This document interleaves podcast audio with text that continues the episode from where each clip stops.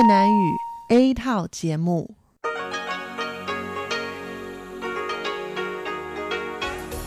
Đây là Đài Phát thanh Quốc tế Đài Loan RTI.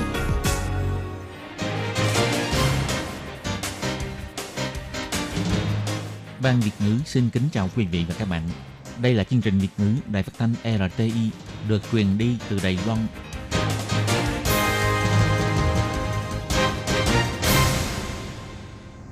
Hello, tôi Kim xin kính chào các bạn. Hoan nghênh các bạn đã đến với chương trình Việt ngữ ngày hôm nay của chúng tôi. Các bạn thân mến, hôm nay là Chủ nhật, ngày 3 tháng 5 năm 2020, cũng tức ngày 11 tháng 4 âm lịch năm canh tí. Chương trình Việt ngữ ngày hôm nay của chúng tôi sẽ bao gồm các nội dung chính như sau. Mở đầu là bản tin quan trọng trong tuần, tiếp đến là chuyên mục tủ kính sinh hoạt, rồi đến chuyên mục góc giáo dục và sau cùng chương trình của chúng tôi sẽ khép lại với chuyên mục nhịp cầu giao lưu. Mở đầu chương trình hôm nay, Tất Kim xin mời các bạn cùng đón nghe bản tin quan trọng trong tuần. Và trước hết, mời các bạn cùng theo dõi các mẫu tin tấm lược.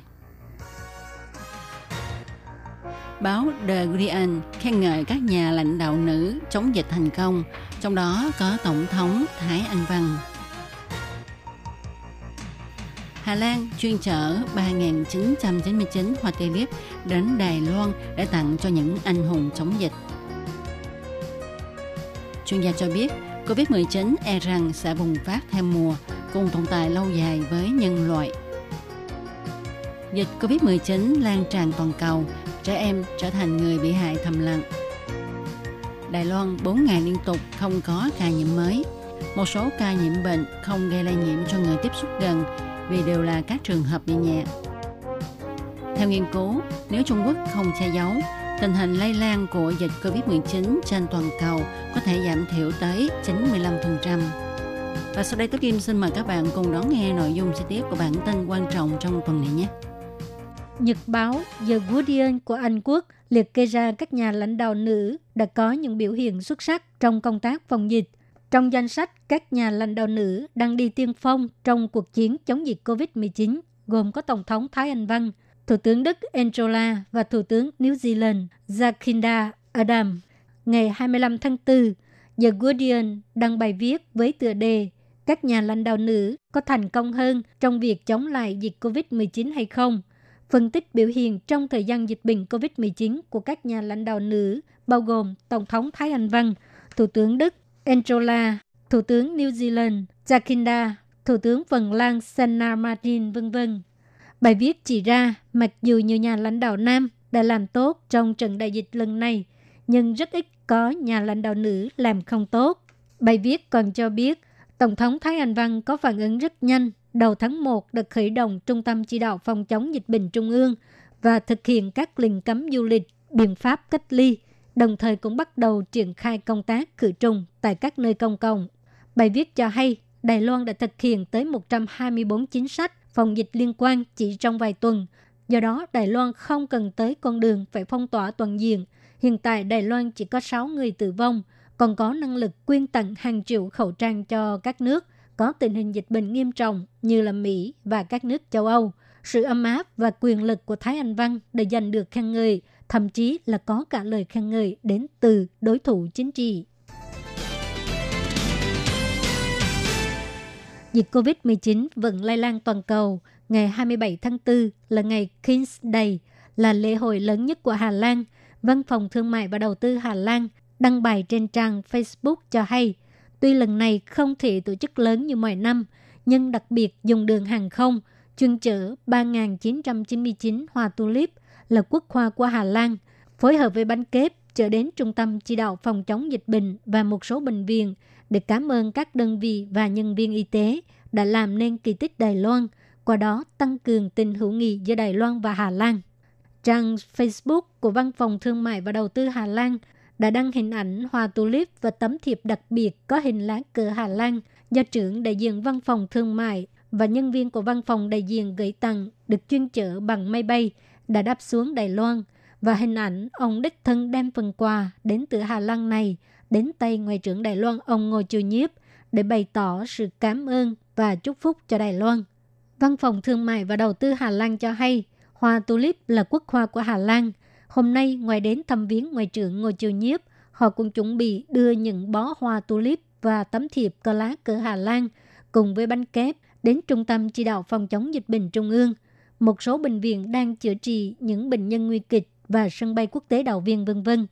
Văn phòng Thương mại và Đầu tư Hà Lan biểu thị mục đích là để cảm ơn sự công hiến, sự chia sẻ rộng rãi và sự kiểm soát chặt chẽ của các nhân viên y tế đã làm nên kỳ tích Đài Loan và cũng làm sâu sắc tình hữu nghị giữa Đài Loan và Hà Lan. Hy vọng mùa xuân năm sau lại có thể nhìn thấy nụ cười rạng rỡ của nhau. Bác sĩ Vương Quý Cường, chuyên gia bệnh truyền nhiễm Trung Quốc cho biết, viêm phổi COVID-19 là bệnh truyền nhiễm đường hô hấp, không loại trừ khả năng bộc phát theo mùa và có nhiều khả năng trở thành loại dịch bệnh cùng tồn tại lâu dài với nhân loại. Do đó, việc toàn cầu cùng nhau phòng chống dịch là một việc vô cùng quan trọng. Ông Vương Quý Cường cho biết, dịch SARS kết thúc rất nhanh và hiện giờ không tái phát. Nhưng virus COVID-19 khác với virus gây bệnh SARS, MERS nó sống lâu và tỷ lệ người nhiễm bệnh mà không có triệu chứng lại cao. Điều quan trọng là bản thân virus corona mới này tuy nhạy cảm với nhiệt, nhưng tiêu chuẩn nhạy cảm của nó với cái nóng là ở 56 độ C, nó sống được 30 phút. Mà thời tiết bình thường thì không thể nóng đến mức độ này. Theo tình hình dịch phát triển hiện nay trên toàn cầu, thì cho dù mùa hè có đến, khả năng dịch giảm thấp cũng không nhiều. Ông Vương Quý Cường nhấn mạnh, Đối với bệnh truyền nhiễm đường hô hấp này thì không loại trừ khả năng nó sẽ bùng phát theo mùa. Khi mùa thu, mùa đông đến, nơi tụ tập đông người, không khí bất kính thì virus corona mới này có thể sẽ lây lan mạnh. Chỉ cần một quốc gia không thể khống chế bệnh này thì cả thế giới sẽ không yên. Cho nên cả thế giới nên liên kết với nhau để phòng chống dịch thì mới mang lại hiệu quả tốt. Chuyên gia còn cho hay SARS và COVID-19 hoàn toàn không giống nhau. Mọi người thường nhận định theo thói quen là dịch COVID-19 cũng sẽ giống như dịch SARS, đến bất ngờ và cũng sẽ kết thúc bất ngờ. Nhưng đặc điểm của SARS là khi bị nhiễm bệnh thì bệnh nhân sẽ phát sốt. Chỉ cần ta khống chế được cơn sốt thì khống chế được dịch SARS. Còn COVID-19 thì có một số người nhiễm bệnh mà không có triệu chứng lâm sàng nên không thể phát hiện người có khả năng lây nhiễm. Về điểm này thì nó khác với dịch SARS. COVID-19 rất có khả năng trở thành bệnh theo mùa và cùng tồn tại với loài người. Theo tờ Bloomberg, có nhiều phụ huynh sau khi nghe giấy y học phân tích rằng trẻ em ít xuất hiện các triệu chứng phát bệnh của bệnh viêm phổi COVID-19. Cho dù trẻ có nhiễm bệnh thì cũng không có nguy cơ mắc bệnh nặng nên cũng đỡ lo. Tuy nhiên, thật không may, điều này không đại biểu là trẻ em tuyệt đối an toàn khi dịch bệnh hoành hành khắp nơi. Mỗi ngày, các bậc phụ huynh luôn xem truyền hình đưa tin về dịch COVID-19 và tùy theo tình hình dịch lây lan, chính phủ địa phương đã thực thi chính sách phòng bệnh, ra lệnh đóng cửa trường học, khu vui chơi trẻ em, hạn chế giao tiếp xã hội vân vân, khiến cho các em nhỏ chỉ còn cách ở nhà xem truyền hình hay máy vi tính, làm cho cha mẹ lo lắng. Tuy nhiên, đại dịch COVID-19 mang lại nguy cơ cho trẻ em nhiều hơn về mặt sức khỏe và giáo dục. Theo các chuyên gia, thì thiên tai sẽ gây ảnh hưởng lâu dài đối với trẻ em. Thiên tai sẽ cắt đứt phục vụ y tế cơ bản nhất cho bà mẹ và trẻ em.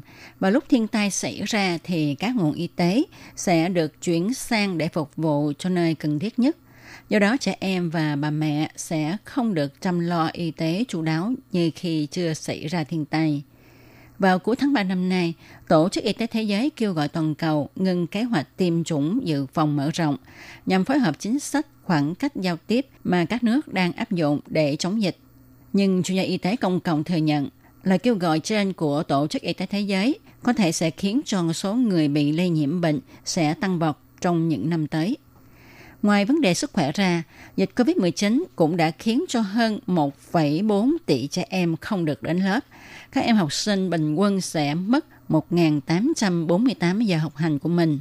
Theo một nghiên cứu quan trọng cho thấy, nếu trẻ em không đến trường trong thời gian dài thì sẽ có hại cho việc giáo dục các em và cho sự phát triển của trẻ trong tương lai, đặc biệt là đối với những trẻ em sống trong gia đình nghèo khó. Hình dịch COVID-19 tiếp tục có chiều hướng chậm lại.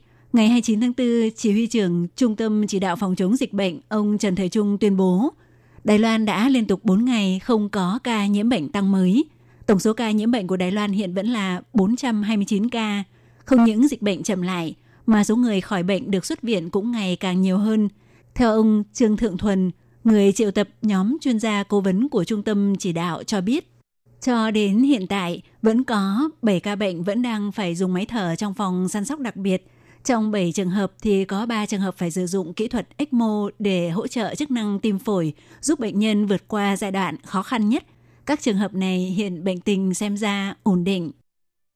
Ngoài ra, Gần đây, Đài Loan có hai ca nhiễm viêm phổi COVID-19, gồm một giám đốc quan hệ đối ngoại của hộp đêm và một sĩ quan của hạm đội Hải quân tuần mù có tiếp xúc gần gũi với bạn gái. Nhưng đến nay, những người tiếp xúc gần của hai ca bệnh này đều không bị lây nhiễm. Việc này đã gây sự hiếu kỳ của mọi người. Vào ngày 29 tháng 4, khi trả lời chất vấn tại Viện Lập pháp, chỉ huy trưởng Trung tâm Chỉ đạo và Phòng chống dịch bệnh Trần Thời Trung cho biết, nguyên nhân chủ yếu là vì đó là những ca nhiễm bệnh nhẹ, lượng virus khá thấp – Do vậy, sức truyền nhiễm tương ứng cũng thấp. Ông Trần Thời Trung nói.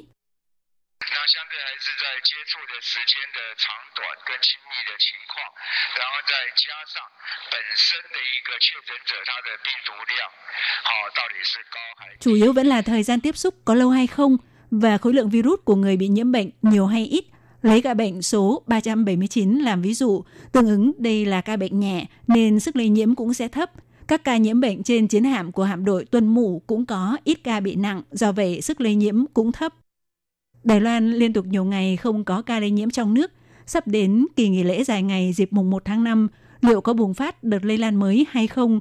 Theo ông Trần Thời Trung cho biết, với bối cảnh như hiện tại thì ờ, xác suất là khá thấp. Nhưng đối với người dân mà nói, rất khó mới có dịp được nghỉ, có thể thoải mái một chút – nhưng không nên quá lơ là chủ quan, vẫn cần phải đeo khẩu trang và duy trì khoảng cách xã hội an toàn. Ở nơi có đông người, người dân nên tự động phân luồng, có thể tìm những nơi không khí trong lành và ít người để thư giãn, thì đó cũng là biện pháp tốt để giải tỏa tâm trạng và bảo vệ sức khỏe. Theo một nghiên cứu sắp được đăng trên tạp chí khoa học quốc tế Nature tuần này chỉ ra, nếu Trung Quốc thành thực thông báo ngay từ ban đầu khi biết virus COVID-19 có khả năng truyền nhiễm, thì tình hình lây lan của dịch COVID-19 trên toàn cầu có thể giảm thiểu tới 95%. Theo tin bài của tờ The Sun Herald của Úc đưa tin, sự phẫn nộ của cộng đồng quốc tế đối với việc Trung Quốc che giấu sự bùng phát của dịch bệnh không ngừng tăng cao. Những vụ đâm đơn đòi kiện chính quyền Bắc Kinh ngày càng nhiều hơn có hơn 1.000 người Úc đã gia nhập vào hành động cáo buộc tập thể của toàn thế giới đối với Trung Quốc. Vì luật sư dẫn đầu hoạt động này cho biết, vụ kiện này đưa ra mức đòi bồi thường là 10.000 tỷ đô la Úc, tương đương khoảng 195.000 tỷ đài tệ. Trọng tâm của vụ kiện là cáo buộc Trung Quốc đã che giấu sự thật về tình hình bùng phát dịch COVID-19.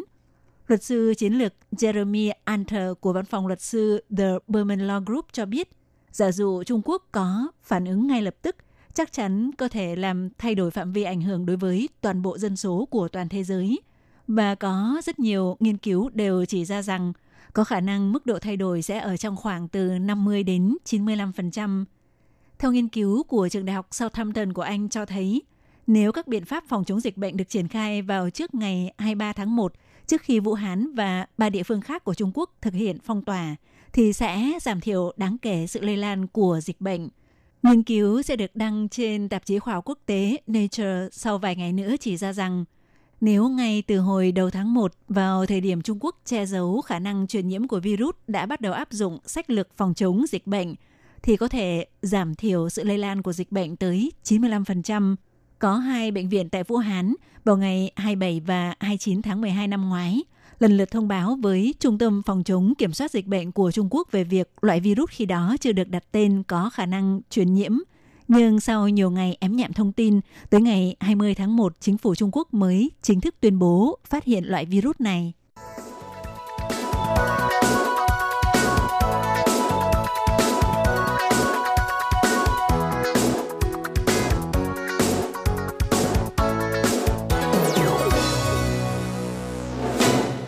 Các bạn thân mến, các bạn vừa đón nghe bản tin quan trọng trong tuần do Tố Kim, Lệ Phương và Hải Ly cùng thực hiện.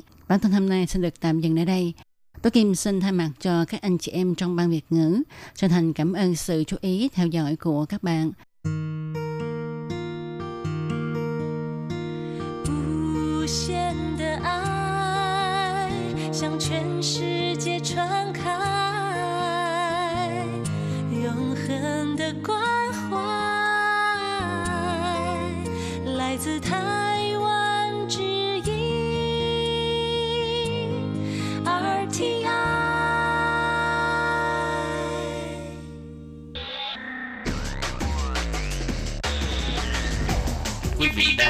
Chương trình Việt ngữ tại RTI truyền thanh từ Đài Loan.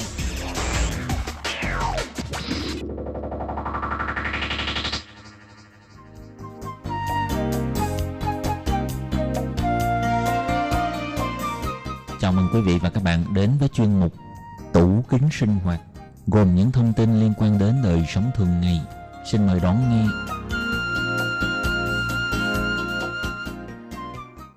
Các bạn thân mến, Hải Ly xin chào các bạn. Hoan nghênh các bạn đến với chuyên mục tủ kính sinh hoạt do Hải Ly biên tập và thực hiện. Trong chuyên mục hôm nay, Hải Ly xin được cùng chia sẻ với các bạn về quan niệm của Đông y trong chế độ ăn uống để giảm nguy cơ bị mắc bệnh ung thư. Đồng thời cũng giải đáp cho thắc mắc của một số người là tại sao ăn chay vẫn bị mắc ung thư. Vậy sau đây, Hải Ly xin mời các bạn đến với nội dung chi tiết của chuyên mục ngày hôm nay nhé.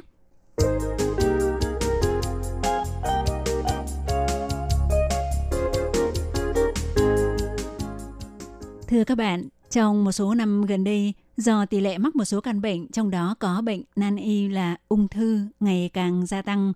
Ngoài ra thì ờ, do mọi người cũng chú trọng nhiều hơn tới việc dưỡng sinh, cho nên trường phái ăn uống ít chất đạm, nhiều chất rau quả thực vật bắt đầu nổi lên và đặc biệt có nhiều người đã chuyển hẳn sang trường phái ăn chay hoàn toàn, không ăn các chất đạm có nguồn gốc động vật.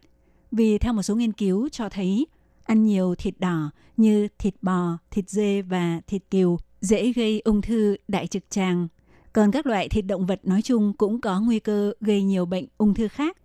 Nhưng ngược lại thì ờ, trên thực tế ở Đài Loan lại cũng xảy ra những trường hợp bệnh nhân bị ung thư đại tràng thắc mắc với bác sĩ rằng tại sao đã ăn chay trường rất nhiều năm mà lại vẫn bị mắc ung thư. Thưa các bạn, thì thực ra theo quan điểm của Đông y, ăn uống phải phù hợp với thể chất, với cơ địa của mỗi người. Ngoài ra cũng phải điều hòa độ ấm và độ hàn ở mức độ vừa phải thì hệ thống miễn dịch mới có thể phát huy được tác dụng sớm loại trừ tế bào ung thư. Và đặc biệt, các bác sĩ đông y cũng nêu ra quan điểm ăn uống có tính chất quá nóng hoặc quá lạnh và bị thiên về một số chất dinh dưỡng nhất định nào đó mà thiếu sự cân bằng mới chính là nguyên nhân chủ yếu gây ung thư. Thưa các bạn, thì ờ, thực sự có thể ăn được các nguyên liệu thực phẩm hữu cơ không độc hại, đảm bảo chất lượng, đúng là có thể đạt được yêu cầu cơ bản là giảm thấp việc những độc tố gây bệnh ung thư tích tụ trong cơ thể. Đặc biệt là những thành phần hormone môi trường như tồn dư thuốc trừ sâu và các chất phụ gia hóa học. Chúng sẽ bám lên tế bào niêm mạc của các cơ quan cơ thể, đặc biệt là tế bào niêm mạc của đường tiêu hóa, làm gia tăng cơ hội biến chứng gây ung thư. Do vậy, chọn các loại thực phẩm thiên nhiên và thực phẩm sạch không độc hại về cơ bản là vấn đề không cần phải à, tranh cãi gì nữa. Vậy thì à, làm thế nào để lý giải cho điều thắc mắc rất quan trọng là tại sao ăn chay duy trì một chế độ ăn uống sạch sẽ mà vẫn bị mắc bệnh ung thư? Thì theo quan điểm của Đông y, vấn đề là trạng thái thiếu oxy của tế bào mô. Nếu trạng thái thiếu oxy quá lâu thì cấu tạo của đơn vị hình thành phân tử năng lượng ATP của tế bào, tức ti thể sẽ bị thay đổi. Đồng thời cơ chế tự phát hiện để kiềm chế sự phân tách của tế bào ung thư của cơ thể cũng bị trục trặc. Do vậy, theo quan điểm của Đông y, ba kênh chủ yếu để duy trì hoạt động của cơ thể người là khí, huyết và nước. Nếu bị ứ tắc thì sẽ làm sản sinh ra các sản vật bệnh lý gồm ứ khí, ứ huyết và ứ nước. Chính vì vậy sẽ tạo tình trạng thiếu oxy cho tế bào mô ở đầu cuối của các kinh trên, từ đó sẽ có cơ hội gây sự hình thành của tế bào ung thư. Và ở Đài Loan thì ờ, có các trường phái ăn chay và ăn dưỡng sinh chủ yếu như ăn sống các loại rau củ quả hữu cơ gọi là sân chi ỉn sứ, hoặc ăn chay theo chế độ ăn các loại thực vật thiên nhiên, thiên rán, sủ sứ, thì ờ, thường là sẽ không chú ý đến việc ăn đầy đủ 5 loại dưỡng chất chủ yếu, mà thường chỉ ăn loại rau ăn lá, trần qua nước sôi nóng, rồi ăn kèm thêm một bát cơm trộn 10 loại ngũ cốc, sứ cú mì và cho rằng như vậy là đủ dinh dưỡng rồi.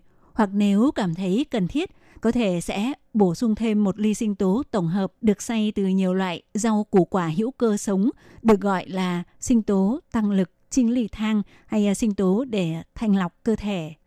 Nhưng xét theo quan điểm của Đông y, rau ăn lá và nước ép rau củ quả tươi sống đều thiên về tính hàn.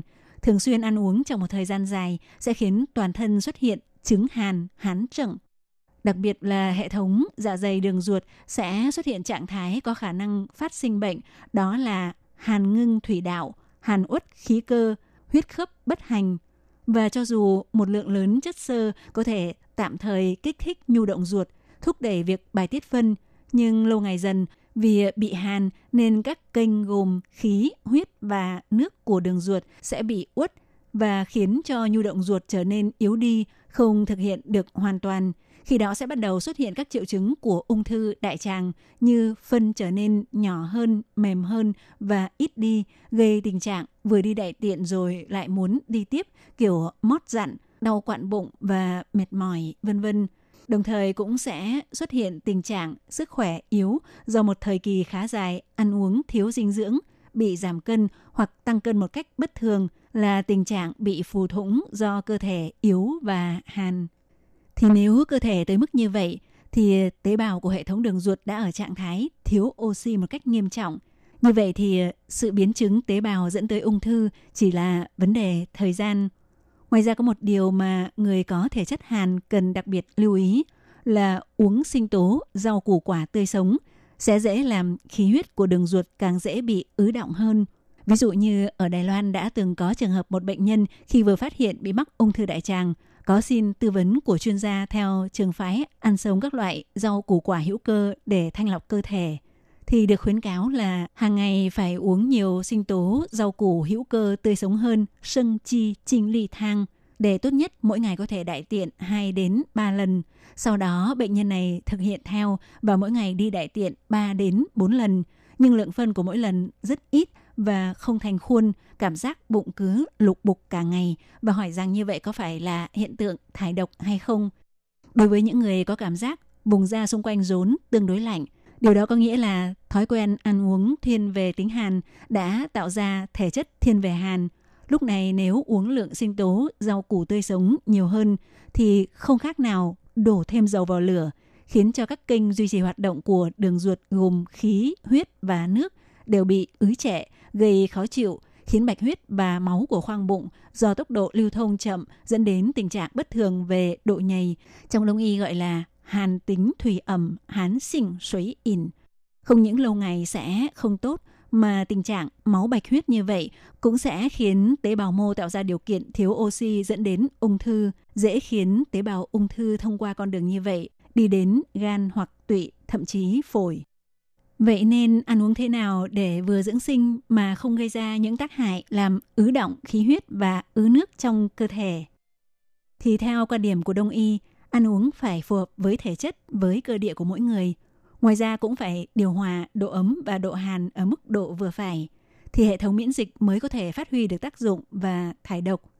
Thưa các bạn, nếu ăn quá nhiều chất béo, động vật sẽ khiến thể chất và đường ruột có trạng thái thiên về táo nhiệt – Đương nhiên khi đó, có thể dùng sinh tố, rau củ quả tươi sống để điều chỉnh thể chất hơi nhiệt. Thì sau khi đã dung hòa được rồi, hệ miễn dịch của cơ thể mới có thể thuận lợi phát huy được tác dụng, tự phát hiện và loại trừ các tế bào ung thư bất thường.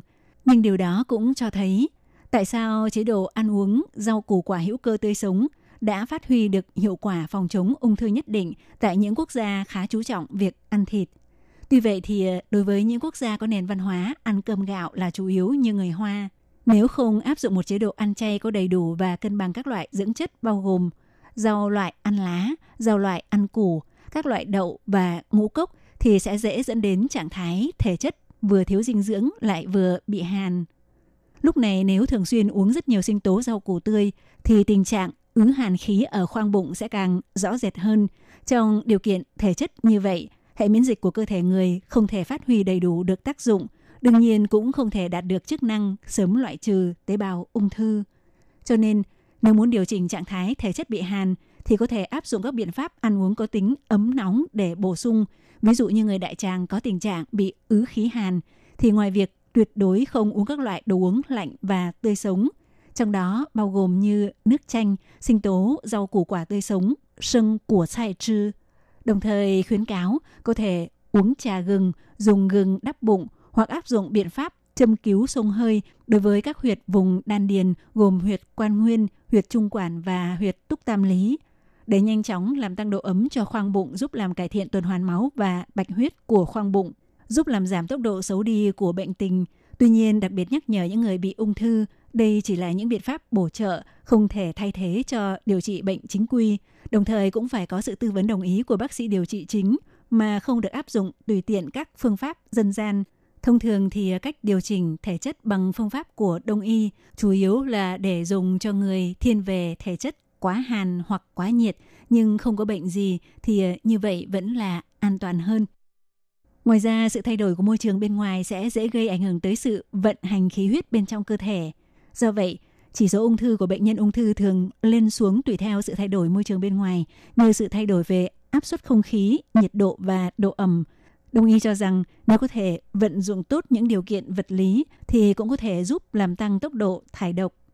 Thì theo quan niệm thiên nhân hợp nhất tương ứng của đông y thì sau khi chuyển sang thu tiết trời mát mẻ là lúc chức năng của hệ thống phổi và hệ thống đại tràng hoạt động mạnh nhất cũng có nghĩa là vào mùa thu cơ thể tập trung nhiều khí huyết hơn tại hai hệ thống cơ quan này tự nhiên sẽ dễ đào thải những chất thải trong niêm mạc, trong máu và bạch huyết ra ngoài và khôi phục những tổ chức bị tổn thương cục bộ Do vậy có rất nhiều người tới mùa thu có triệu chứng mặc dù không giống bị cảm cúm, nhưng lâu lâu lại bị ho, cổ họng thấy vướng, có cảm giác muốn xì mũi và lượng phân trở nên nhiều hơn, mềm hơn, thậm chí bị đi tiêu chảy.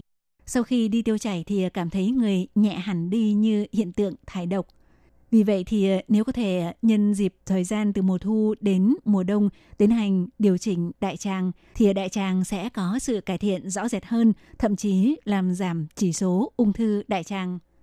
Các bạn thân mến, trong buổi phát hôm nay của chuyên mục, Hải Ly đã giới thiệu với các bạn quan niệm của Đông y về chế độ ăn uống để giảm nguy cơ mắc bệnh ung thư mà chúng ta có thể tham khảo. Tuy nhiên thì ung thư còn do rất nhiều yếu tố tác động khác nhau mà không phải chúng ta cứ áp dụng một biện pháp duy nhất nào đó sẽ đảm bảo không bao giờ bị mắc ung thư. Thường ngày chúng ta nên có một chế độ ăn uống, sinh hoạt điều độ lành mạnh và thói quen dưỡng sinh theo phương châm phòng bệnh hơn chữa bệnh. Đừng nên để tới khi mắc bệnh rồi chúng ta mới quay ra áp dụng đủ các biện pháp dưỡng sinh hoặc các bài thuốc dân gian thì e rằng sẽ không kịp. Và chuyên mục hôm nay cũng xin được khép lại tại đây. Hải Ly xin cảm ơn các bạn đã quan tâm theo dõi. Thân ái chào tạm biệt các bạn. Bye bye.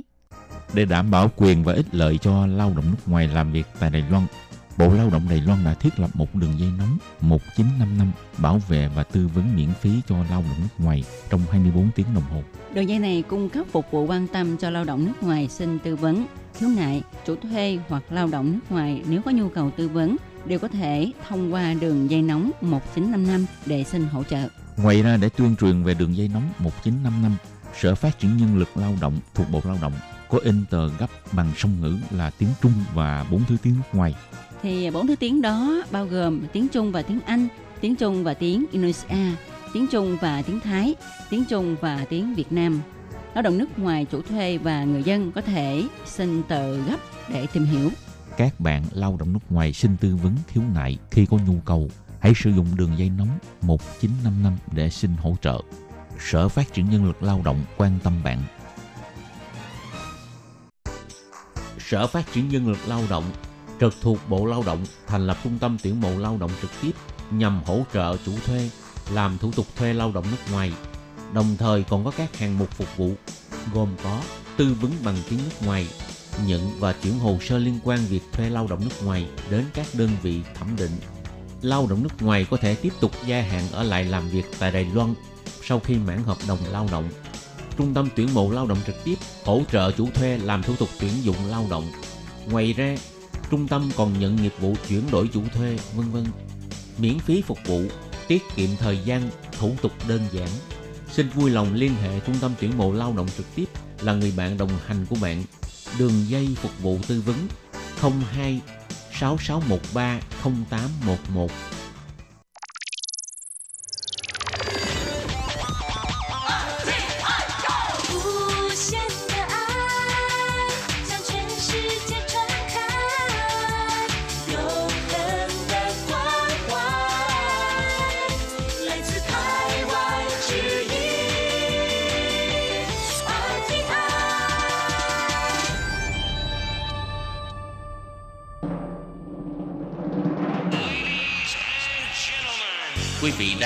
chương trình Việt ngữ Đài RTI truyền thanh từ Đài Loan.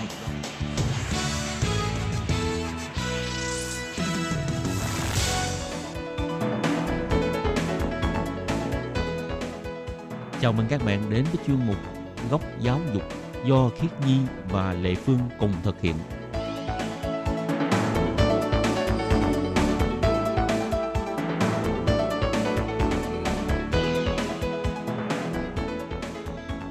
Và Lệ Phương xin chào các bạn. Xin mời các bạn cùng đón nghe chuyên mục góc giáo dục của tuần này. Mỗi lần nói tới trường đại học ở Đài Loan á, thì Khiết Nhi thường nghĩ tới trường nào? Đầu tiên thì tất nhiên phải nói đến là trường Đại học Quốc gia Đài Loan. Thì trường này là một trường mà đại diện cho trường học của Đài Loan, cũng là trường hàng đầu của Đài Loan. Ừ. Lệ Phương thì nghĩ tới trường uh, Trân Sư Đại Học, trường đại học chính trị, Ừm, vì sao? vì gần nhà Lệ Phương. Ừ, cũng được, một cái lý do cũng rất là thuyết phục. Ừ, không mà trường đó cũng rất là rộng nè. Tức là cái không gian rộng cho nên trồng nhiều cây, nhiều cối rất là đẹp. Thật ra thì trường đó cũng rất là nổi tiếng về các môn khoa học xã hội này, cùng với lại những cái môn học liên quan đến pháp luật và quản lý nữa. Ừ. Rồi thì à, hôm nay trong chương mục góc giáo dục mình sẽ giới thiệu về những trường đứng vị trí à, top 10 được doanh nghiệp yêu thích nhất. Mà được doanh nghiệp yêu thích nhất là sẽ có cơ hội kiếm được việc làm hơn những người khác nếu như Ừ. mình học những cái trường đó. Và sau đây xin mời các bạn cùng đón nghe chuyên mục góc giáo dục của tuần này.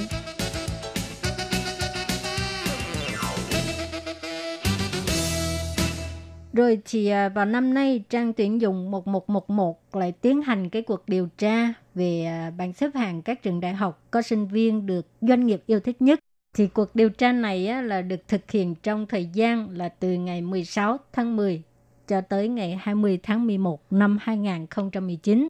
Đối tượng được ờ, điều tra, được thăm dò đó là doanh nghiệp chủ quản có thẩm quyền tuyển dụng, sử dụng nhân tài và bộ phận nhân sự à, để điều tra ngẫu nhiên thì thông qua hình thức trả lời bạn câu hỏi trên mạng ha thì à, các bạn câu hỏi này á, là đã được gửi đến những cái công ty lớn vừa và nhỏ và theo thống kê à, đơn vị tiến hành điều tra đã gửi đi là 19.793 bạn câu hỏi và đã thu về được 2.877 bạn câu hỏi và cái bản thăm dò này có độ chính xác là 95%.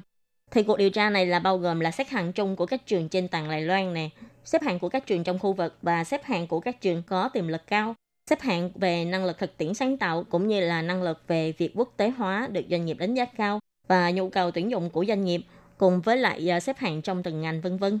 Thì theo kết quả thăm dò điều tra là cho biết các trường đại học công lập được doanh nghiệp yêu thích nhất vẫn là trường Đại học Quốc gia Đài Loan và trường Đại học Thành Công giống như mọi năm ha. À, còn về trường à, dân lập á thì có một cái sự thay đổi so với năm ngoái. Thì năm nay trường dân lập được yêu thích nhất đó là Phụ Định Ta Sẽ trường đại học phụ nhân ha, rồi à, Trung Nguyên Đa Xuế là trường đại học Trung Nguyên, chỉ xếp hạng hai với trên lịch bài phiếu mà thôi. Và xếp thứ ba là trường Tôn Ngũ ta sẽ tức là trường Đông Ngô. Còn về các trường kỹ thuật dạy nghề thì cái um, trường công lập được yêu thích nhất thì đó là trường Thái Bắc Cơ Chi Đa Xuế đứng thứ nhất. Thái Quan Cơ Chi Đa Xuế là trường được uh, xếp hạng hai Thì hai trường này có xếp hạng cũng giống như năm ngoái. Còn à, về các trường tư á, thì trường được yêu thích nhất là trường Trư Lì Ta Xuế, à, giống như năm ngoái. À, và sau đó là trường Long Hoa Ta Xuế, Tờ Minh Ta Xuế, Minh Sinh Ta Xuế. Ba trường này có một cái à, thứ hạng tiến bộ rất là nhiều. Thì như hồi nãy là chị Lệ Phương hỏi Khiết Nhi là nếu như nói về trường đại học ở Đài Loan thì đầu tiên mình sẽ nhớ về cái trường nào? Thì Khiết Nhi trả lời nó là trường Đại học Quốc gia Đài Loan. Thì như các bạn thấy là năm nào trường cũng xếp hạng đầu tiên được doanh nghiệp yêu thích nhất. Thực ra là trường Đại học Quốc gia Đài Loan đã được thành lập là 91 năm. Đến nay, trường vẫn là một trường đại học có một cái sức ảnh hưởng lớn nhất tại Đài Loan. Thì trong trường thì có 11 học viện, 3 học viện chuyên nghiệp và tổng cộng là 56 khoa, 112 viện nghiên cứu, 18 chương trình thạc sĩ và tiến sĩ. Và đồng thời, trong trường còn có 4 trung tâm nghiên cứu cấp quốc tế và 6 trung tâm nghiên cứu cấp quốc gia, cùng với 51 trung tâm nghiên cứu cấp trường, là một trường đại học có quy mô lớn nhất toàn Đài Loan. Trong trường có tất cả là 32.000 sinh viên, trong đó có khoảng 16.000 sinh viên đại học và 15.000 sinh viên sau đại học. Theo tỷ lệ 11 và từ tỷ lệ sinh viên này thì chúng ta cũng có thể phần nào đoán được là trường Đại học Quốc gia Đài Loan đã thành công chuyển đổi mô hình sang một trường đại học nghiêng về nghiên cứu. Và theo đánh giá của trang giáo dục hàng đầu quốc tế Time, thì gần đây, trường Đại học Quốc gia Đài Loan đã được đánh giá xếp hạng 120 trong số các trường tốt nhất thế giới. Và chất lượng nghiên cứu cùng với sự ảnh hưởng của trường cũng đã được nâng cao hơn so với năm 2019, đó là xếp hạng thứ 170. Cho nên có thể nói trường Đại học Quốc gia Đài Loan luôn là trường số 1 trong lòng các doanh nghiệp. Ừ, thì ờ, đó là trường ờ, công lập. Còn như hồi nãy Lê Phương cũng có nói về cái trường tư mà được à, xếp hạng nhất trong bản điều tra thăm dò đó là trường Phù Ta, Phù Định Ta Xuệ, tức là trường Đại học Phù Nhân ha. Thì năm nay trường Đại học Phù Nhân đã được à, xếp hạng nhất thì hình như cũng à, cách 3 năm rồi hả? Ừ, thì uh, ba năm nay là trường Phù Đánh Ta sẽ bị trường khác giành ngôi, Ừ. nhưng mà năm nay thì quay trở lại là Ừ. hạng nhất. Giỏi ha. Ừ. Ừ. Rồi trường Đại học Phụ Nhân á, là một trong số những trường đại học hiếm hoi tại Đài Loan có bệnh viện riêng của mình. Thì các ngành trong trường là bao gồm nhiều lĩnh vực cả về khoa học tự nhiên lẫn xã hội y học vân vân. Thì có thể nói là có đầy đủ nhiều ngành học để cho à, các sinh viên có thể lựa chọn. À, trong trường có tổng cộng là 12 học viện và 48 khoa. Thì nhà trường cũng luôn động viên sinh viên là có thể học liên ngành, tức là trong lúc học đại học tại trường á thì có thể chọn cái hệ học hai chuyên ngành tức là soán chủ siêu. Thì trường đại học phù nhân là trường tư có số học sinh đông nhất. Đội ngũ giảng dạy hùng hậu của học viện ngoại ngữ đã giúp cho sinh viên có thêm nhiều điều kiện học tập ngoại ngữ tham gia các chương trình trao đổi học tập tại nước ngoài thì đây có lẽ cũng chính là một trong các nguyên nhân khiến cho doanh nghiệp rất thích sinh viên của trường đại học phù nhân Ừ. Vậy thì có thể nói là nếu như các bạn đến học tại trường Đại học Phụ Nhân, các bạn sẽ có cơ hội để trao dồi thêm ờ, các ngoại ngữ tại Ừ. viện ngôn ngữ của trường. với lại á, tới ờ, trường đại học phù nhân sẽ được nghe chương trình của ban việt ngữ Chị Lê Phương có thể bật mí lý do cho các bạn thính giả nghe được không? mình có hợp tác với phụ nhân mà à, chủ nhật nào cũng có phát chương trình một tiếng đồng hồ đó À, vậy là nếu như các bạn học tại trường thì các bạn sẽ thường xuyên được đón nghe chương trình của Ban Việt ngữ. ừ. Và tiếp đến là xếp hạng của các trường khoa học kỹ thuật. Về phía các trường khoa học kỹ thuật công lập thì trường Đại học Khoa học Kỹ thuật Quốc gia Đài Bắc là trường đã đứng hạng nhất trong danh sách này.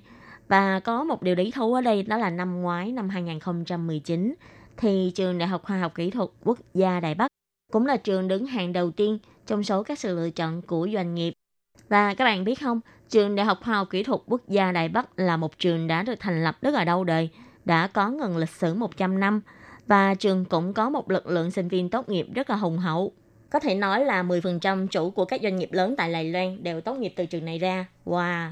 Cho nên là có thể nói là trường này đã sản xuất ra rất là nhiều ông chủ của các công ty lớn. Vì thế, nhờ có sự hậu thuẫn của những đàn anh đàn chị đã tốt nghiệp, vì thế mà trường cũng đã tạo nhận được cái mối quan hệ với rất là nhiều doanh nghiệp và cũng đã được một đội ngũ các doanh nghiệp rất là hùng hậu ủng hộ.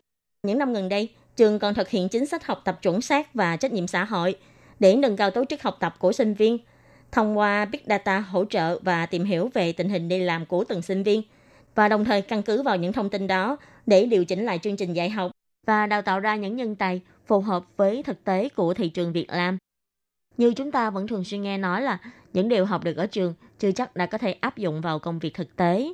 Và xét đến cái vấn đề này, phía nhà trường đã cho điều chỉnh lại cái chương trình dạy học cho phù hợp để những điều mà chúng ta học được ở nhà trường thực sự cũng có thể áp dụng được trong công việc của chúng ta sau này.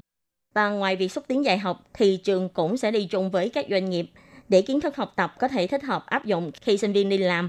Có thể chính là nhờ vào những nhân tố này mà trường Đại học Khoa học Kỹ thuật Quốc gia Đại Bắc được xem là một trường có trách nhiệm xã hội cao và đào tạo ra sinh viên được doanh nghiệp yêu thích nhất. Ừ, thì đó là trường khoa học kỹ thuật của nhà nước ha Còn về trường khoa học kỹ thuật dân lập á, thì trường Đại học Chí lý tức là Trư Lý Ta Xuệ đã 5 năm liền được cái ờ, sự khẳng định của doanh nghiệp. Thì trường này á, là có sự hợp tác mật thiết với các doanh nghiệp. Điều kiện tốt nghiệp của sinh viên là phải hoàn thành thực tập tại à, doanh nghiệp nè, rồi à, chứng chỉ chuyên nghiệp, chứng chỉ ngoại ngữ, học tập đa chuyên ngành, chứng chỉ thể chức vân vân. Tại vì cái à, sự yêu cầu nghiêm ngặt này cho nên sinh viên ra trường á, là có 92,57% tìm được việc làm ngay. Là trường được đánh giá là có tỷ lệ nhập học cao, số chứng chỉ nhiều và được doanh nghiệp vừa ý. Rồi tỷ lệ đi làm cao, sinh viên đạo đức tốt. Wow. Ừ. Cho nên là có thể nói nếu như mà các bạn học từ trường này ra thì tỷ lệ thất nghiệp của các bạn sẽ rất thấp. Hmm. Nhưng mà còn phải coi cái thành tích học tập của mình nữa chứ. Ừ, thì tất nhiên cái đó là điều ờ, mỗi cá nhân phải tự cố gắng nhưng mà với các yêu cầu khắc khe của nhà trường như vậy nếu như mà thành tích không tốt thì chắc là khó mà ra trường được Hmm. và tiếp sau đây sẽ là phần xếp hạng của các trường chia theo khu vực và đầu tiên sẽ là khu vực miền Bắc gồm có thành phố Tân Bắc, Đài Bắc và khu vực Cờ Long thì à, như vừa rồi mình có giới thiệu ha, trường xếp hạng đầu tiên đó là trường à, Đại học Quốc gia Đài Loan. Còn về à, trường khoa học kỹ thuật á thì đó là trường Đại học Khoa học Kỹ thuật Đài Bắc. Ừ, thì có thể nói là hai trường tốt nhất đều ở khu vực miền Bắc rồi. Và tiếp theo là khu vực Miêu Lực, Tân Trúc và Lào Viên. Thì tại khu vực này, trường đại học được yêu thích nhất đó là trường Đại học Thanh Hoa, được đánh giá là cái nơi đào tạo của ngành khoa học công nghệ kỹ thuật. Và những năm gần đây, do phía trường Đại học Thanh Hoa vẫn luôn thẳng tiến với mục tiêu là sẽ trở thành một trường đại học tổng hợp. Và hiện nay, trường Đại học Thanh Hoa được nằm trong top 200 trường tốt nhất thế giới của bảng xếp hạng các trường đại học thế giới. Và trường Đại học Thanh Hoa cũng là một trường đại học chuyên về học thuật nghiên cứu chỉ sau trường Đại học Đài Loan, là một trong số những trường hàng đầu của khu vực Miêu Lực, Tân Trúc và Đào Viên. Còn hạng nhất của các trường khoa học kỹ thuật tại khu vực này chính là trường Đại học Khoa học Kỹ thuật Long Hoa. Do dưới ảnh hưởng của làn sóng giảm tỷ lệ sinh, cho nên là tỷ lệ sinh viên vào học tại các trường đã giảm đi rất là nhiều trong số những năm gần đây. Nhưng đối với trường Đại học Khoa học Kỹ thuật Long Hoa thì tỷ lệ sinh viên vào học tại trường này vẫn đạt được là 94,39%. Có thể nói là trường Đại học Khoa học Kỹ thuật Long Hoa là một trong số những trường đại học khoa học kỹ thuật tổng hợp hàng đầu tại khu vực nói riêng và tại Đài Loan nói chung. Những năm gần đây, trường cũng tích cực hợp tác cùng với các doanh nghiệp và hợp tác cùng với lại các hiệp hội phần mềm, chia sẻ những kinh nghiệm và kiến thức hướng nghiệp cho sinh viên, khiến cho sinh viên luôn nắm vững xu thế của thời đại để không ngừng hoàn thiện bản thân, luôn chuẩn bị sẵn sàng cho tương lai đi làm. Ừ. Còn à, trong khu vực Đài Trung, Chương Hóa, năm đầu thì à, trường dân lập đứng đầu là trường Đại học Phùng Giáp, Phùng Chả Ta Sẽ. Thì cái à, tỷ lệ nhập học của trường là 95,44%. Thì trường này đã được Bộ Giáo dục hỗ trợ 150 triệu đại tệ trong cái kế hoạch thăm canh giáo dục để đầu tư vào đội ngũ và các chương trình giảng dạy ha. Thì trường cũng luôn khuyến khích sinh viên là có thể mở rộng tầm nhìn, luôn tạo thêm nhiều cơ hội cho sinh viên giao lưu quốc tế. Trường cũng có ký kết thỏa thuận hợp tác với 250 trường đại học trên toàn thế giới để giúp sinh viên có được cái à, năng lực làm việc quốc tế. Còn à, trường đại học khoa học kỹ thuật được yêu thích tại khu vực Đài Trung là trường đại học cần ích, tức là chính y ta sẽ thì phía nhà trường là luôn tạo cái à, điều kiện để mà đào tạo năng lực thực hành cho sinh viên. Thì các khoa trong trường là đều có thành lập phòng thí nghiệm trọng điểm rồi à, thông qua việc ứng dụng chuyên đề nghiên cứu và giảng dạy à, để nhanh chóng giúp sinh viên tích lũy kinh nghiệm thực tế. Đồng thời vì có ký kết hợp tác với bốn hãng à, sản xuất máy móc lớn đã xây dựng chương trình dạy học khoa học kỹ thuật kết hợp với nhân văn, liên kết với doanh nghiệp địa phương, à, tăng cường năng lực thực tế của sinh viên. Như những thông tin mà Khiết Nhi và chị Lệ Phương vừa giới thiệu với các bạn, thì có lẽ là chúng ta cũng không khó khăn để phát hiện ra. Điều mà các doanh nghiệp quan tâm ở sinh viên không phải là chỉ có thành tích học tập tốt, mà các doanh nghiệp còn quan tâm đến kiến thức thực tế của các bạn sinh viên, như là việc các bạn sinh viên đã từng đi thực tập tại doanh nghiệp trong lúc đi học, hoặc là các bạn sinh viên đã từng đi ra nước ngoài để trao dồi thêm kiến thức, hay đã từng đi ra nước ngoài trao đổi. Thì đây đều là những cái ưu điểm mà sinh viên có thể đáy điểm được với doanh nghiệp. Và các bạn thân mến, thực ra vẫn còn rất là nhiều trường tại các khu vực của Đài Loan được doanh nghiệp yêu thích. Nhưng mà do thời lượng chương trình có hạn, cho nên hôm nay Khiết Nhi và chị Lê Phương chỉ tạm thời giới thiệu với các bạn về một số trường này thôi. Và nếu như mà các bạn vẫn còn quan tâm đến vấn đề trường học nào là trường học tốt, thì các bạn cũng có thể gửi thư cho Ban Việt ngữ và nhớ là ghi chú gửi cho góc giáo dục do Khiết Nhi và Lệ Phương thực hiện các bạn nhé. Hy vọng là những thông tin của ngày hôm nay có thể giúp ích cho các bạn trong công cuộc chọn trường thích hợp để mình đi học. Và các bạn thân mến, chuyên mục góc giáo dục do Khiết Nhi và Lệ Phương thực hiện cũng xin tạm khép lại tại đây. Cảm ơn sự chú ý lắng nghe của quý vị và các bạn. Xin thân ái chào tạm biệt các bạn. Bye bye. 再见。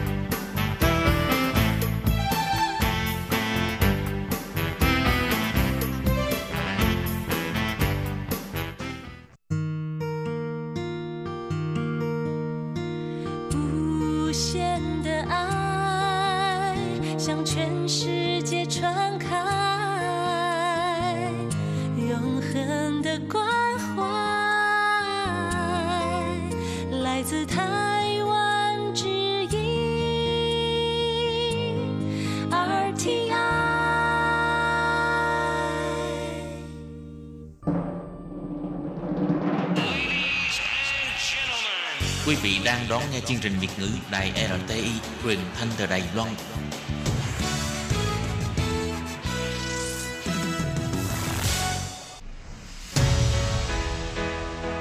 Tố Kim Tường Vi, Chào mừng các bạn đến với chuyên mục Nhịp cầu giao lưu. Mong rằng tiết mục này là nơi chia sẻ tâm tư tình cảm của mọi người, thắt chặt mối thân tình giữa các bạn với chúng tôi. Love me，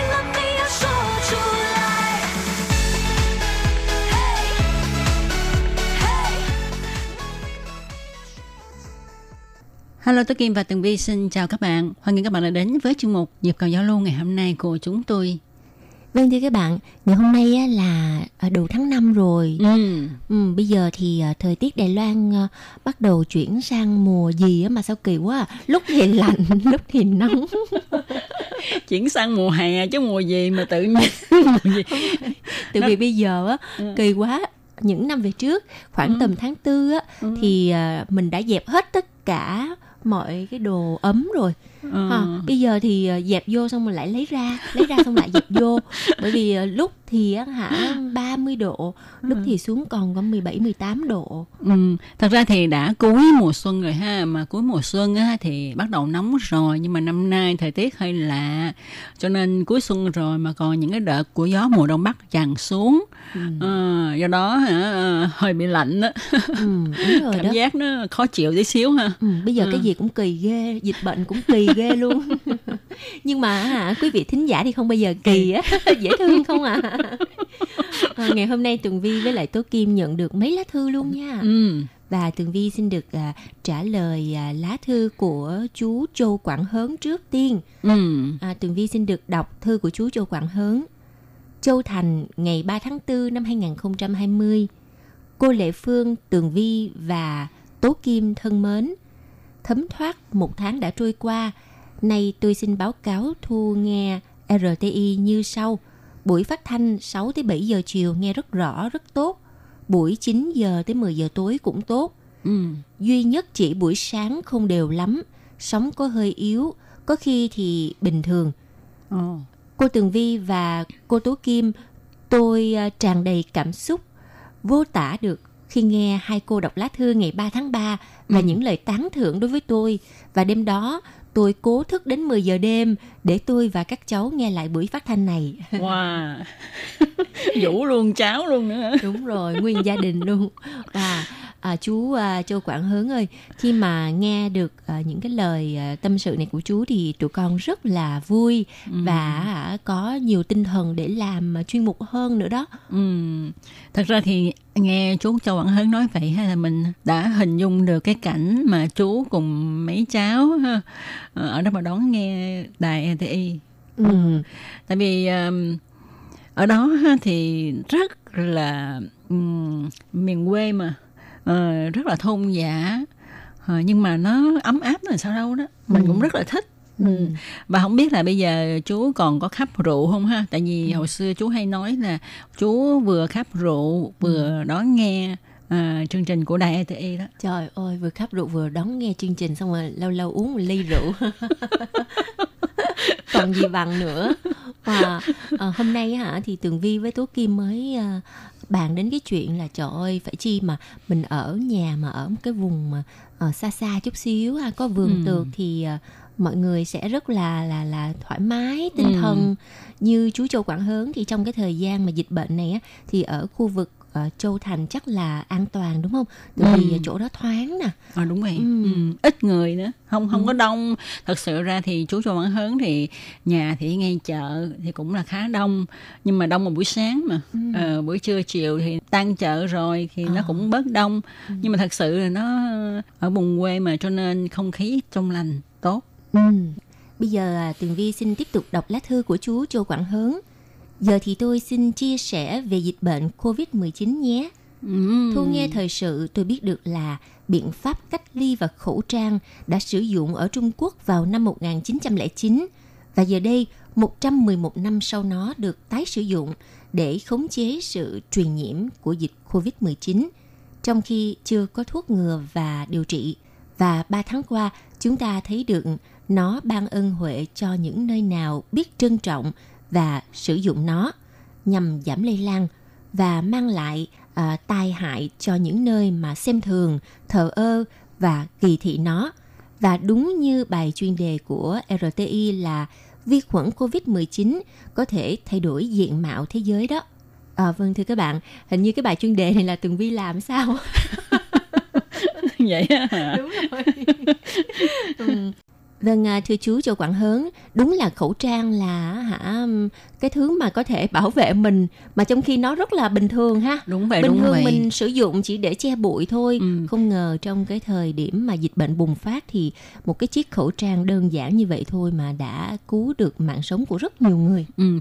Thật ra ha thì ờ, tại vì qua đây lâu rồi rồi mình xài toàn là khẩu trang y tế không à. Ừ. Cho nên ờ, làm Tố Kim cũng quên nữa, nghĩ là khẩu trang vải nó không có đủ khả năng để mà bảo vệ cho mình chống lại vi khuẩn. Nhưng mà nhớ lại hồi xưa Nhớ lại thời kỳ Tố Kim còn ở Việt Nam Toàn là đeo khẩu trang vải không? Mà làm ở khoa nhiễm nha Mà còn toàn là đeo khẩu trang vải không Mà đâu có sao đâu. Nó thành ra uh, lúc mới đầu ở đây nói là không có thiếu khẩu trang y tế thì mình cũng lo lắm mình nói trời ơi đeo khẩu trang vải hay sao? Nhưng mà sau đó thì mình nhớ lại hồi xưa thì mình oh, ok đâu có sao đâu. Thành ra mình thấy ở Việt Nam ha hiện tại thì khẩu trang y tế rất là khó mua mọi người đều đeo khẩu trang vải hết. Nhưng mà cũng đã chống dịch một cách thành công rồi đó. Ừ. Và trong thư thì à, chú Châu Quảng Hớn á, có nhắc tới á, là à, chiếc khẩu trang này á, à, đã ban ân huệ cho những người mà trân quý nó đúng vậy và đã mang lại tai hại cho những nơi mà xem thường, thờ ơ và kỳ thị nó. Thì cái này Tường Vi liên tưởng ngay tới các nước châu Âu hả? thật ra thì ờ, hình như là họ không có trải qua những cái trận dịch cái thế hệ về sau này nè cho nên họ không có ý thức được cái khẩu trang nó có tác dụng như thế nào Ừ, À. với lại cái văn hóa của họ thì họ nghĩ là đối với những người mà đeo khẩu trang thì thường là những người đó đã bị bệnh nặng lắm và ừ. có khả năng là bệnh truyền nhiễm gì đó mới đeo khẩu trang Ừ. và họ rất là kỳ thị những người đó vào những ngày đầu dịch bệnh mới bùng phát thì có một số nước ờ, ở châu Âu á có trường hợp là thấy người châu Á đeo khẩu trang xong rồi bị đánh. Ừ. Ờ, Tường Vi cảm thấy thực sự là cái hành động này nó quá ư là ngu ngốc và thực sự là nên ờ, bị khiển trách và chính phủ của các nước châu Âu thì cho tới thời điểm hiện tại người ta vẫn không bắt người dân đeo khẩu trang. Ừ. Thật ra thì cái là quan niệm nó đã ăn sâu ở trong đầu óc của những người ở cái nước đó.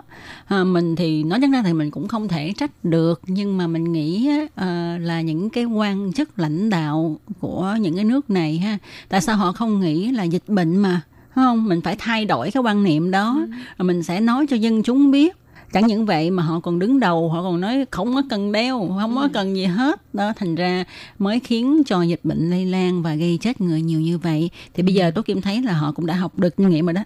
Một bài học kinh nghiệm xương máu ha. Đúng rồi. trả giá biết bao nhiêu mạng người. Ừ. đó thành ra à, như bây giờ chúng ta thấy là à, những cái quan chức lãnh đạo của các nước đó bây giờ thì bắt đầu đeo khẩu trang rồi. Ừ. à, và họ cũng nói người dân là phải đeo khẩu trang nhưng mà không có bắt buộc thôi Ừ. Ừ. Nhưng mà có một cái gì nữa nè là người dân đó cũng ờ, cứng đầu lắm á. Ừ. Có người còn đi biểu tình á. Trời ơi, dịch bệnh rồi mà còn đi biểu tình, Biểu không tình. chịu đeo khẩu trang. Ờ, không đeo khẩu trang nha. Bữa hôm trước thì ờ, không biết Tường Vi có thấy là họ biểu tình là ờ, muốn đi làm không? Tức là họ không muốn cách ly như Việt Nam hay Việt Nam nói một cái là ai cũng chấp hành hết. Còn ở các nước dân chủ thì ờ, hơi bây giờ mình nói dân chủ thì có cái hay của dân chủ nhưng mà cũng có cái hại các nhà lãnh đạo phải xem ờ, là lúc đó mình cần có những chính sách như thế nào ha cứng rắn đi xíu thì mới có thể là thoát khỏi cái dịch bệnh này Ừ, và Đài Loan là một nước dân chủ rất là tuân thủ lệnh nha. ừ. Thật sự thì người Đài Loan đã có văn hóa đeo khẩu trang để bảo vệ mình và bảo vệ cho người khác. Ừ. Việc đeo khẩu trang là một cái hành động rất là lễ phép, lễ độ. Đúng Nếu vậy. mà trong trường hợp mình chỉ bị cảm thôi cũng Ừ. đã có thể đeo khẩu trang. Huống chi là dịch bệnh như vậy cho nên là bây giờ đi ra ngoài đường không ai mà không đeo khẩu trang hết. Ừ. Thật ra thì lúc bình thường ha thì người ta nói là vì cái ờ, ở bên ờ, Việt Nam cũng vậy mà Đài Loan cũng vậy là tại vì bình thường á đã có cái thói quen đeo khẩu trang tại vì không khí ô nhiễm thì nhiều khi mình không có bệnh gì hết nhưng mà mình sợ bụi bậm nắng thì mình đeo ha rồi cái nữa ở Đài Loan thì các uh, chính phủ thường hay tuyên truyền cho người dân là khi mà mình bị cảm thì mình nên đeo khẩu trang để bảo vệ mình. Ờ, tại vì mình bị cảm mà thì cơ thể của mình nó yếu thì rất là dễ nhiễm các bệnh khác. Cái thói quen này nó đã có từ lâu rồi ha. Do đó cái việc đeo khẩu trang là cái chuyện rất là bình thường. Ừ. Và các bạn biết không, ở Đài Loan thì có rất là nhiều những người nước ngoài á, người ờ, châu Mỹ, châu Âu, người ta sinh sống ở Đài Loan và người ta cũng đeo khẩu trang, rất là tuân thủ luôn, đi đâu cũng đeo khẩu trang. Cho nên thực sự một cái việc rất là đơn giản là đeo cái khẩu trang lên miệng thôi mà tại sao không làm được thật sự là từng vi nhiều khi nghĩ nhiều khi con người công nhận cứng đầu thiệt Ờ. vâng và rất là cảm ơn chú Châu Quảng Hớn đã nhắc tới cái điều này Ừ. Ờ, nghe thực sự rất là là chí lý đúng không Ừ. mình trân trọng nó thì nó đã ban ân huệ cho mình mà mình khinh thường nó hay là mình kỳ thị nó thì nó mang lại tai hại cho mình. Vâng và ở phần cuối thư thì à, chú ghi là cuối thư xin chúc quý vị sức khỏe tốt để đưa tin tức cho thính giả tứ phương. Chúc thân ái Châu Quảng Hớn Ừ. Thì ở đây Tố Kim và Tường Vi cũng rất là cảm ơn chú Châu Quảng Hớn đã có lời chúc này cho Tố Kim, Tường Vi nói riêng và ban Việt ngữ nói chung. Tố Kim cũng xin thay mặt cho toàn ban Việt ngữ. À, một lần nữa cảm ơn chú và chúc chú cùng gia đình luôn có nhiều sức khỏe. Tiếp theo chú Châu Quảng Hớn còn gửi thêm một cái bản báo cáo đón nghe nữa nha. Wow. À, trong thư ghi là kính gửi ban Việt ngữ Đài RTI và cô Lệ Phương thân mến. Trước tiên xin chúc toàn thể quý vị phát thanh viên của Đài RTI được vui vẻ mạnh khỏe. Tôi đã nhận được thư mời tôi làm kiểm thính viên năm 2020 cho quý đài vào ngày 16 tháng 2 năm 2020. Tôi rất vui làm việc này.